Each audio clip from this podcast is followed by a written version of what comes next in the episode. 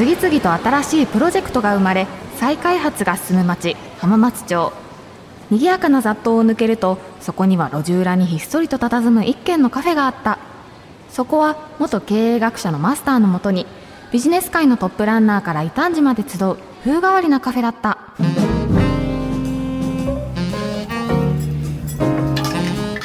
マスターまもなく株式会社古典代表取締役 CEO の深井龍之介さんと株式会社ピンピンコロリ代表取締役小日向恵里さんがお見えになるんですよね。その通り。先週に引き続き歴史思考で見えるものをテーマに特に今夜はビジネスの視点でより考えを深めるんだ。いやーこれで僕の悩みも解消しそうだよ。マスターの悩みって具体的に何ですか？うんまあやっぱり一番は売り上げがパッとしないこと？本当そうですよね。救いようがないくらいに。本当に。うん。あのさこっちは自虐で言ってるんだからさそんなことないですよとかちょっとはフォローしてくださいよ。いやでもそうは言ってもこれまでフォローしようがない時も結構見てきたんで。くー反論できないマスターマスターお見えになりましたよ。ああいけないいけない。いらっしゃいませ。浜松町イノベーションカルチャーカフェへようこそ。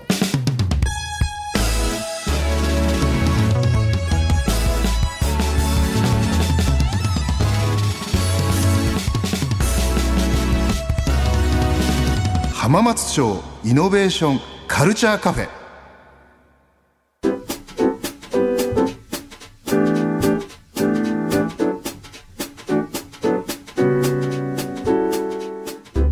松町イノベーションカルチャーカフェ今週も株式会社古典代表取締役 CEO 深井龍之介さんとお客様に株式会社ピンピンコロリ代表取締役の小日向恵里さんをお迎えしました。深井さん小日向さんよろしくお願いします。よろしくお願いします、はい、よろしくお願いします。深井さんのプロフィールです大学卒業後大手電機メーカーの経営企画に携わった後複数の企業の取締役などを経て2016年には歴史領域をドメインとした株式会社古典を設立されました。会社を経営する傍ら人気ポッドキャスト番組古典ラジオのパーソナリティも担当。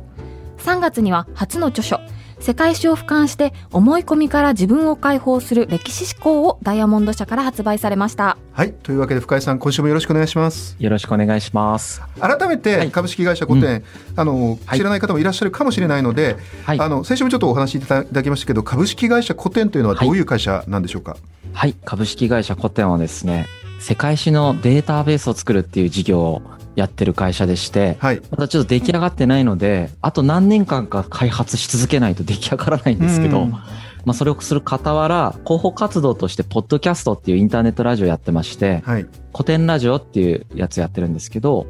えっ、ー、と、そこでずっと、あの、歴史の話をするっていうのをやり続けてまして、はいそこから、なんていうかな、こうやって呼んでいただいたりとかするようになったそうですよね。ちょっと変わった会社です。あの、先週もちょっとさらっとおっしゃってくださったんですけど、その世界史のデータベースを作るというのは、例えばやがて、我々なんかが検索とかをしたりして情報を引き出せるっていう。そうですね。あの、検索して情報を引き出せるようにしようと思ってて、で特にあの、バージョン1みたいなやつは、はい、経営判断の参考にするやつ作ろうかなと実は最近は絞りつつあるんですね。もともと絞ってなかったんですけど、用途を。うん、最近経営判断に使うやつをやろうと思っていて。なるほど。なんかこう、社長が強いタイプの社長から、なんか次の社長の代に変わった時に分、こう、権力分散型に変わっていくみたいな時に、その成功事例と失敗事例歴史からも見てみるみたいなそれ僕めちゃめちゃ欲しいわ。だけど僕経営学者じゃないですか、経営学者って何やってるかというと過去の企業のデータベースを使ってでそれの因果関係みたいな統計分析で解析するのが仕事なんですよ。実はデータ屋さんなんですね。僕も僕も本業それなんです。だから今まではそれその企業の例えば過去30年ぐらいの企業でどういう M1 企業買収やると成功するのかみたいな、そういう研究みんなやるんですけど。これを歴史単位でやるっていうことが多分古典がこのデータベースを作ってくれたらできるわけですよね。そうですね。膨大な情報量ではあるんですけど、今の、本当に今もうすでに着手して、ちょっとずつ作ってるところですね。そして、えっ、ー、と、先週もちょっとこれお話しくださったんですが、今年の3月に、世界史を俯瞰して思い込みから自分を解放する歴史思考という本を出されたということであの、はい、もう先週からこの話題話題になってるんですけど改めてちょっとどんな本かっていうのを教えていただけますか、はい、はい、えー、っとまあ、歴史勉強してるとですねこの現代の思考っていうのにいかに自分たちが縛られてるかっていうのはどんどん分かっていくんですけど、うん、その常識からなんていうかこう解放されるみたいな感覚を持てる本なんじゃないかなっていうふうに思います。うん結構その自分を縛る常識みたいなのが結構あるなと思ってて、なんかこうお金稼がないといけないとか、うん、若い頃に成功しないといけないとかですね。なんかそういうのを、あ、別にそんなことないんだとか、まあその、まあ、そのなんか呪縛から解放されるみたいなことを歴史勉強すると結構起こるよねっていうことを言ってる本ですね。これ先週もねあのやあのやっぱり歴史という超、ね、視点で見るとメタ認知っていうことが出ましたけどものすごく俯瞰するようになるんで今我々が現世でこの狭い日本で悩んでいることが いかにこうさまつなことかということに気づけるっていうことですよね。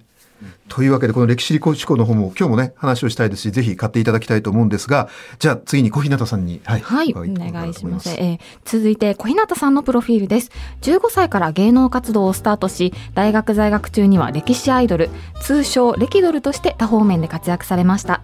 2年前に芸能界を引退されますが現在は2017年に立ち上げた高齢者支援事業の株式会社ピンピンコロリを経営しています。はいというわけで小日向さん今週もよろしくお願いします。よろしくお願いします、まあ、小日向さんというとやっぱりね歴史アイドル歴ドルってイメージが僕も強いんですけど今は、えー、高齢者支援事業の株式会社ピンピンコロリを経営しているということでまあ改めてもう少しそのピンピンコロリというのはどういう会社かっていうのを教えていただけますか？はいピンピンコロリっていうのはあの人生の幕引き直前までピンピン元気でという寝たきりの期間を減らそうというポジティブな意味で、えー、社名につけたんですけれどもあの祖母がお仕事を辞めてから元気がなくなってしまったのを見てやっぱり働くことで社会との関わりとか、うん、まあ、あの誰かにありがとうと言われるとか役割があるってことが、まあ、健康の秘訣なんじゃないかなと思いましてあのシニアの就業支援がしたいと思い今東京お母さんというサービスをやっております。東京お母さんですね、はい、第二のお母さんがお家に来て、まあ、育児や家事などを中心に、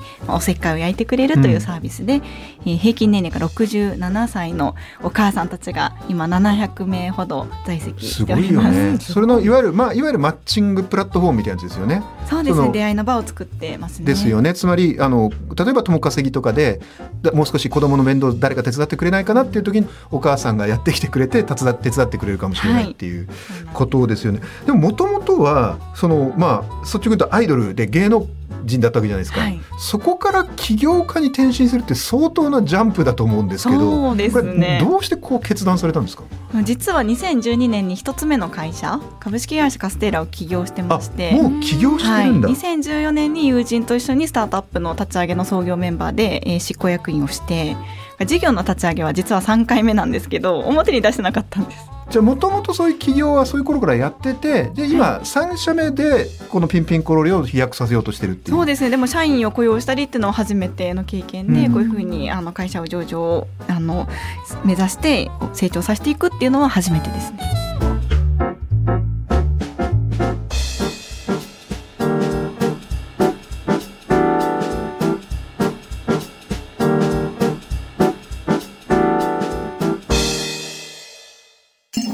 浜松町イノベーションカルチャーカフェ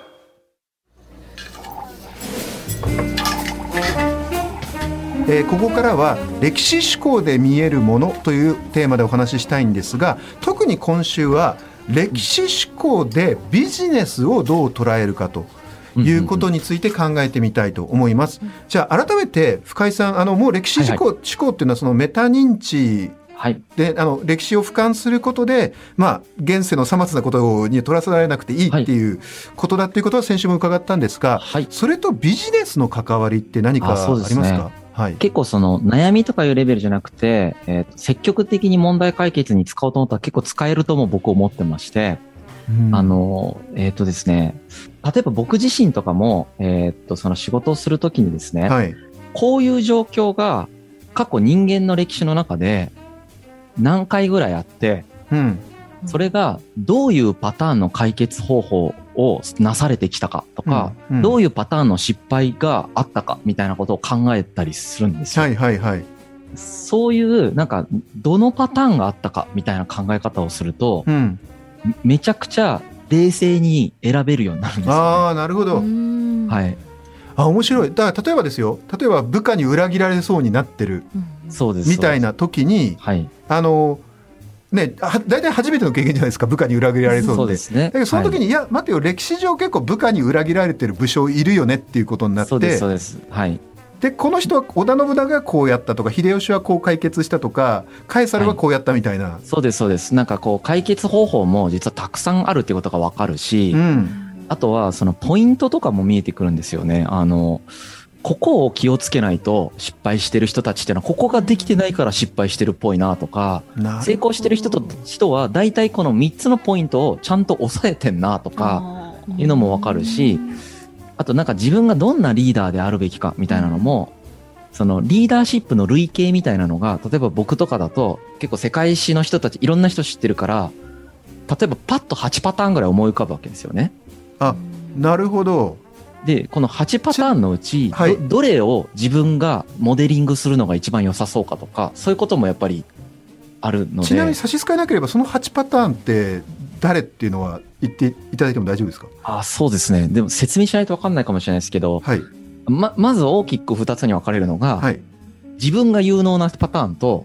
無能なパターンがあります。つまりあの僕このラジオよく聞いてるの分かるんですけど例えばアレクサンダーダロス大王なんていうのは有能なパターンでそうですね。ダメなパターンはあれですねきっと劉邦とか。劉邦とかそうですね。孔と劉邦とか分かりやすい。孔と劉邦とか分かりやすいですね。孔が優秀なんですけど劉邦は無能なんだけど無能な方が勝ちますよね、であとは部下がどんな人たちとどういうチーム形成しているかがその後にその次に分岐していくやつで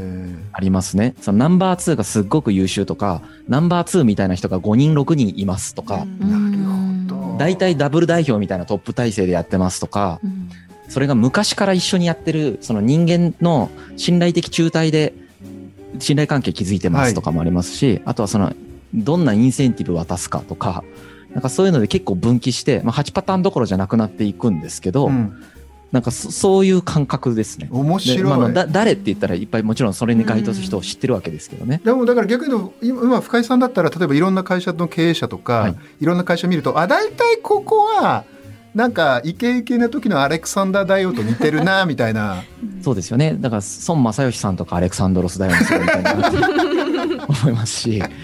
なんかあの源頼朝今のね大河ドラマやってる源頼朝とかも、ものすごくルールに厳格な人なんですねあの人ちょっとでもルールから外れたらすぐ処罰するタイタイプというかそういうスタイルを取ってるんですけど、うん、なぜそういうスタイルを取ってるかって組織特性によったりするんですよね。う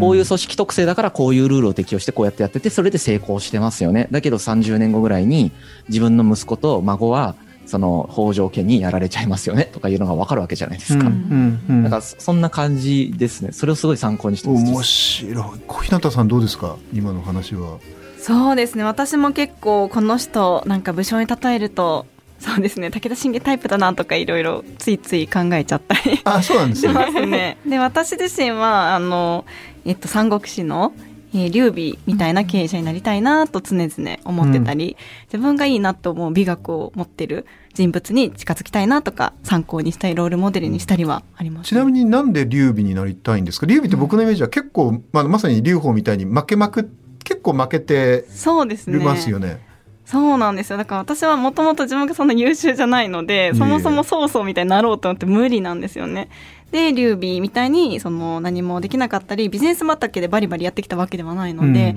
まあビジネスの世界に飛び込んで、まあそんなにバッと事業計画かけるわけじゃないけど、じゃあそういう知将とか、もうゴリゴリ進めてくれる影響強い、あの、なんだろう、武将とかを、はいはい、関羽みたいなね。関羽とか、張飛、孔明みたいな人を、まあ、あ仲間にしていってやっていこうっていうような感じですね。なるほどね。だから逆にね、劉備が成功したのは、まあ一般にはやっぱり仲間、素晴らしい仲間が集はい、集まってきたからだから、自分に力があるっていうよりはそういうタイプになりたいっていう。そうですね。でもすごいやっぱり劉備徳があった人物だと思うので、うん、まだまだそういう私はままだまだ未熟なんですけど人生の KPI を徳を積むことにしてます、でも今ちょっと深井さんの話聞いて小日向さんの話聞いて思ってなるほどなと思ったのが、はい。はい、結構経営者って、当然悩むと思うんですよ。悩む時って大体経営者仲間に相談するじゃないですか、うん、あとちょっと自分より先に行ってる先輩とか。だけど、はい、それってある意味データベースのサンプルとしてはちっちゃいわけですよね。だけどよく考えると歴史っていう単位で勉強していくとそうなんです。あのビジネスか武将かの違いだけで人間関係の作り方とか組織の作り方とか結構共通点はあるから共通点ありますね。そこでパターンを見ていくのが大事だと思うんですよ。だから劉備タイプのその三国志の劉備タイプのリーダーっていうのは他にもいるんですけど、うん、それのいろんなパターンがあるんで別にそれだけが正解じゃないんですけど、うん、いろんなパターンを結構なるべく多く知ってた方がビジネスとか経営にすごい活かせる感覚がありますね。なるほど。そうすると例えばあれですかね、深井さんの提案としては例えば歴史をねこれから学んでみたい。それからもしかしたらビジネスにもちょっと参考にしたいっていう時は特定の人だけ狭くいくよりもいろんな人いろんな国のい。ろんな時代のいろんな人を知った方が自分の中でパターンが作れるっていうことになりますか、ね、そうだと思います。僕すごいパターン認識的要はデータ思考してる感覚なんですけど、うん、パターンの網羅性みたいなのが最も大切な感覚があって網羅的に知ってるとここがポイントだったんだなとか、ここはやってもやらなくてもいいんだなとかここはこの人の個人的特性でそうなってるから自分には無理なんだなとかいうことも分かってくるんで、うん、パターン認識していくっていう感じですよね。なるほどめちゃめちゃ面白いですね。あともう一個僕がすみません面白いなと思ったのが経営をやってる人たちって当たり前なんですけど今自分がやってることがまあ来年とかのぐらいの業績にどうなるかまでは分かるかもしれないけど10年20年30年先とかあるいは自分の子供とか次の次の次の社長の代になった時にどういう影響を与えるかって分かんないわけじゃないですか。うん、だけど歴史を知ってると実はそれが見えるっていうことですよね。結構見えますね本当にあのなんか3050年後ぐらいに何が起こるかみたいなのが結構ちゃんと再現性があって例えばなんかこう、国家運営システムみたいなのを結構ちゃんと作りますみたいなことするとするじゃないですか。うん、そのシステム作ったんだけど、なんかあの、あんまりその実態に即してなくて、うまくいってないから、それをその為政者本人が無視して運用するみたいなことをするみたいなことって結構歴史上あるんですよ。なるほど、なるほど。それをすると何が起こるかみたいなのって結構決まってて、うん、それをするとその後実力主義に突入するんですよ。大体 あのなんでかっていうと為政者本人がそのルールを無視してやっちゃってるからルールっていうのが適用されなくなっていって、その場を動かす力がある人が一番偉いみたいな風潮になるんですね、必ず。なるほど。そうなると、最終的に自分の座をひっくり返されるみたいな現象が結構起こりがちみたいなのが、後白河法皇とかで起こったりする。なるほど。まあ、後白河だけじゃないですよ。あらゆるところでそういうの起こってるんですけど。そうなんですよね。だから後白河法皇が、その、陰政っていうのやりますよね。上皇の時に、その天皇の権力を奪って自分で好きなようにするんですけど、はいはい、その瞬間はいいわけですよね。その瞬間はいいんだけど、そういうことすると、武士みたいな人が台頭してきて、法が好きなことしてなかったら台頭できなかったんだけど、台頭してきて、結果的に天皇家ってやっぱりその武家に取って代わられちゃうわけじゃないですか、武士はいはい、一時的に。なんか例えばそういうことが起こる。いや、めっちゃわかるわ。今、陰性敷いて会長兼 CEO とかでいる人結構いるなって思いながら、こう。でも、そんなに短命で終わっちゃうかもしれないですね。そうなんですよ。やっぱりだからそういう時はルールにのっとって潔くやめて、次の凡庸でもいいから、とにかく社長に交代した方がいいみたいな。そうですね。だから会長の例でもう少しちゃんと説明すると、会長になった人があの社長を飛び越えて部下とかを使っちゃうっていう現象を起こしちゃうわけですよね。はいはい、そうすると誰も社長の言うこと聞かなくなっていくわけですよ。会長がたくましい間はいいんだけど、はいはい、その会長が引退した瞬間から社長の言うことを誰も聞かない組織みたいなのが爆誕してそういう会社社長の言うことを聞かない人たちの中で一番優秀な人が社長にとって変わるっていう現象が日本史では起こったわけですよね。だからそういうことが起こることが分かってるっていう感覚になるんですよね。全国の浜カフェを聞いてる社長の皆さん これ今非常に重要なパターンでございますんで。なるほどね。高見ちゃんどうですか？お二人に何かありますか？えでもあのやっぱりこうリーダーが持っておくべき資質特にビジネスにおいて成功するために必要なものってなんかいろんなパターン見られてるお二人だったら何か共通点見出されたりするのかなって。本当に普遍的な資質ってこと、はい、思うんですけどなんかありますか？聞いてみたいなと思ってぜひ うん。そうですね。側近と信頼関係築けてない人はもうどうにもならないですね。絶対。小日向さんも同じですか、そうですね。いや織田信長とかも確かに明智光秀に急に、あの本能寺の変起こされたりしちゃって、そういう人が一人でもねやっぱりいるとこう反乱が起きちゃったりするもんなとか今、あの想像しながら聞いてたんですけども。あとは最近なんかパーパス経営とかまあ言われ始めてますけど、はい、それって昔からまあ大義を掲げて、そういうふうに国を作るとかって、まあ、本当昔からあったわけで今に始まったことじゃないので、まあ、そういう大義がある大義名分があるっていうパーパスがあるっていうことは大事なんじゃないかなと思いますね。そうですよね。あの歴史で結構戦争の話をすると古典ラジオでもよく出ていますけど、大義ってすごい大事ですよね。うん、そうですね。自分の私利私欲じゃなくて世の中をこうやって変えていきたいとか、そういう大義がある公のためのものがあって、それが自分のその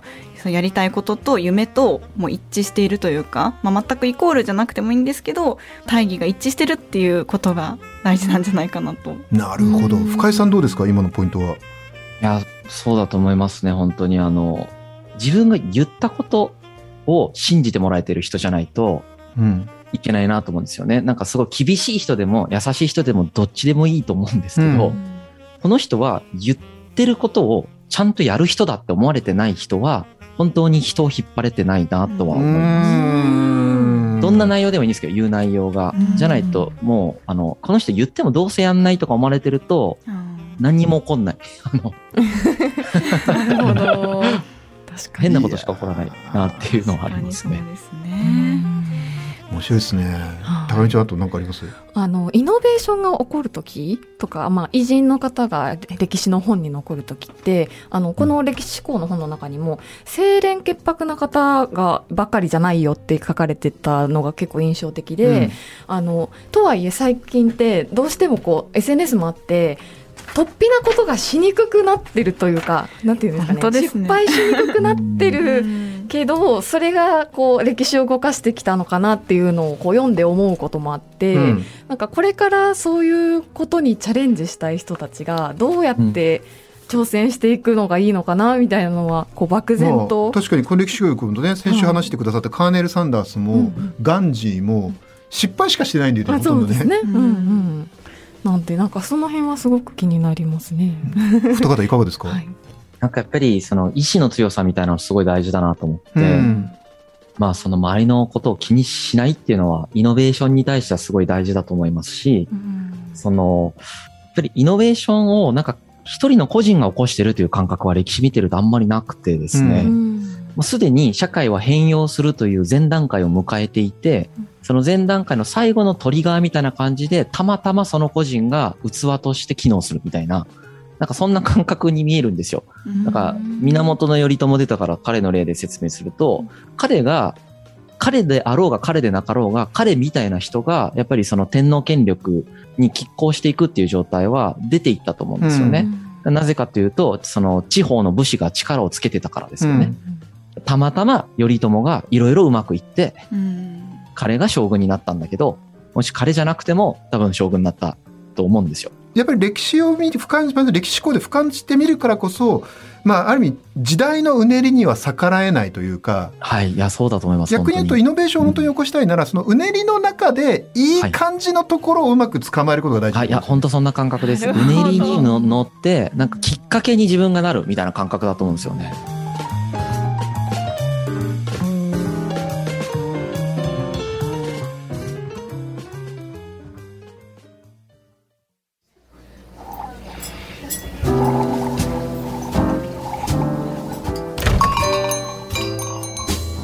井さん小日向さんありがとうございました。いやー高由美ちゃん今週もお二人のお話本当面白かったね。はい。歴史を学んで網羅的にいろんなパターンを知るっていうのが大事なんですね。うん。自分の周りだけだとやはりパターンが限られるだからこそ歴史から大量の経験のパターンを学ぶ。これが大事だっていうのは確かにそうだよね。はい。それとカーネル・サンダースも成功したのは晩年だったわけですからマスターは今すぐにお店が成功しなくても焦ることはないんですよ。お確かにそうかもしれないな。そうだマスター。これからもっとたくさん失敗しましょうよ。その方が大成功した時に美談になりますよえ？もっと自ら進んで失敗するってこと？いやもう十分失敗してんだけどな。いやそうです。例えば今からギターを習って武道館ライブを目指すとか膨大な借金をして映画監督にチャレンジするとかマスターの今までの失敗ってなんかこうパンチがないというか。いやもう映画監督ってもうそんなの今からじゃ遅すぎるでしょう。あとそもそもそのパンチのある失敗って何よ？遅すぎる？そんなマスターに日清食品の創業者安藤桃福さんの一言を送ります。人生に遅すぎるということはない。この精神ですよ。そうかあの偉人安藤桃福さんがそう言うなら仕方ないか。それじゃあ莫大な借金をして映画監督デビューだ。その域です。よしじゃあまずは銀行から莫大な借金をってなるか？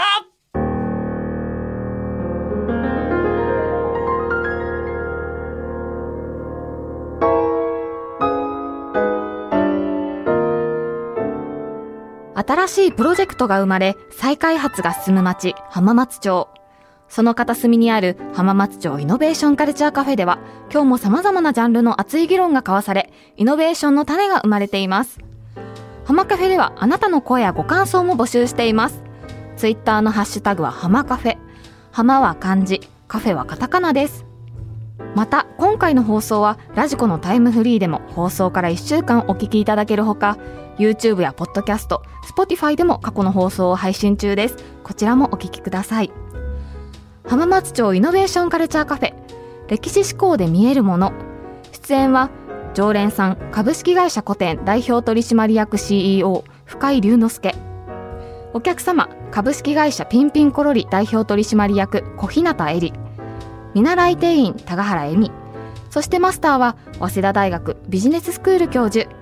入山昭恵でした。